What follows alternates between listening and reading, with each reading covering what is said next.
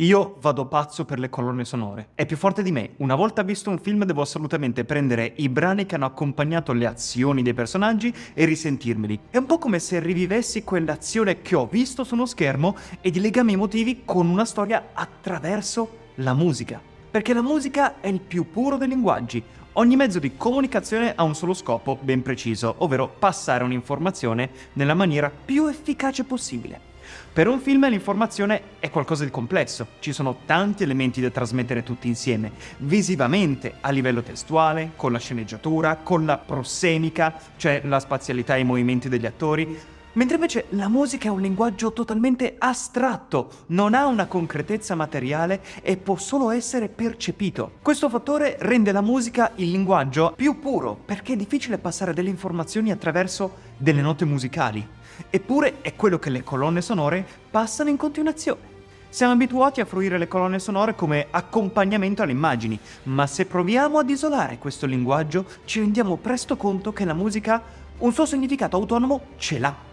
E lo dico da assoluto profano, che non sa suonare strumenti, non conosce minimamente il linguaggio musicale o la sua grammatica. Ma qui non stiamo parlando esattamente di musica, bensì di una cosa che credo di conoscere molto meglio della musica sicuramente, lo storytelling. La musica usata per esprimere azione ha una storia molto antica, ma limitiamoci a dire che il concetto di colonna sonora così come lo conosciamo è nato da Wagner nel corso del romanticismo. Compositore, scrittore e librettista tedesco dell'Ottocento, Richard Wagner impiegò il suo genio per realizzare un teatro totale, unendo stilisticamente poesia, suono e recitazione con l'intenzione di dare vita ad un'opera in musica che racchiudesse tutte le forme d'arte, compresa la scenografia.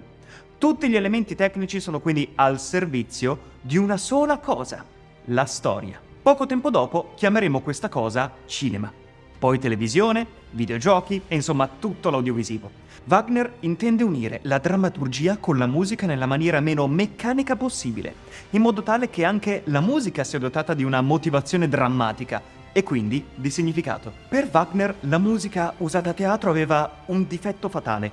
Veniva utilizzata come mezzo, come mero accompagnamento di quella che era la finalità primaria del teatro, il testo. Wagner vuole far sì che testo e musica siano entrambi mezzi per un fine molto più alto, ovvero il dramma, l'azione, creando un contesto in cui è impossibile isolare la musica o la poesia perché così facendo entrambe perderebbero di significato. Per Wagner quindi il dramma dà concretezza al pensiero musicale, cioè lo fa attraverso la melodia, cioè quella linea musicale che diventa portatrice del testo compiuto.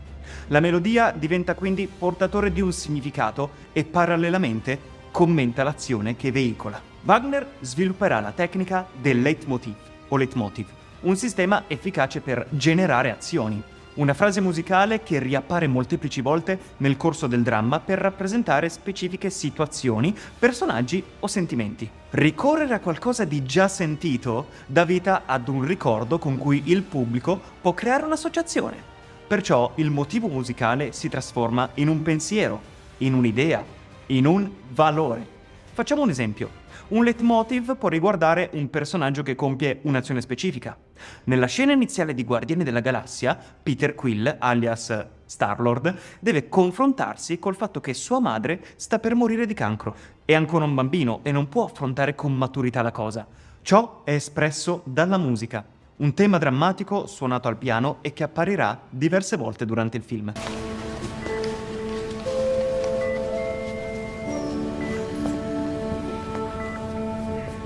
Ecco quindi che il tema si ripropone anche alla fine. Peter ha toccato la gemma dell'infinito e non riesce a controllare il suo potere da solo, perciò gli altri membri del gruppo lo aiutano. Peter compie in autonomia un parallelismo con il passato e stavolta accetta l'aiuto delle persone che sono attorno a lui. Said it yourself, bitch. We're the guardians of the galaxy.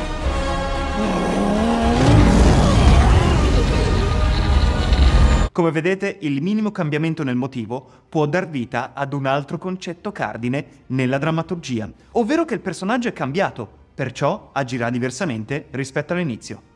Ma fateci caso, le colonne sonore di oggi, soprattutto quelle che hanno come protagonisti eroi o supereroi, sono colme di strumenti ricorrenti, come gli ottoni.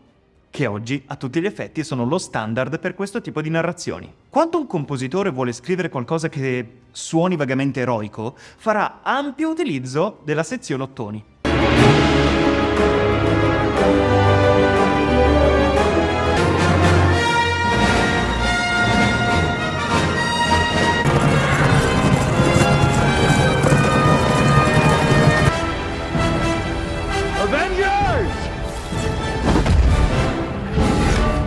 Alle nostre orecchie, abituati alle narrazioni supereroistiche, l'uso degli ottoni può risultare un po' generico. Questo è normale proprio perché l'ottone ha una lunga storia di eroismo e figure potenti alle spalle. Gli ottoni furono inventati per la prima volta quando i cacciatori hanno iniziato a tagliare le corna di qualunque cosa cacciassero.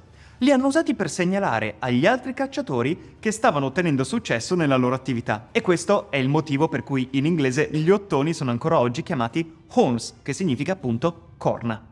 Questo strumento si è rivelato estremamente utile tanto da venire impiegato come mezzo di comunicazione e per lo schieramento delle truppe in guerra. Questo strumento ha poi avuto altre funzioni, come ad esempio quella cerimoniale o per annunciare l'arrivo di una figura potente come il sovrano.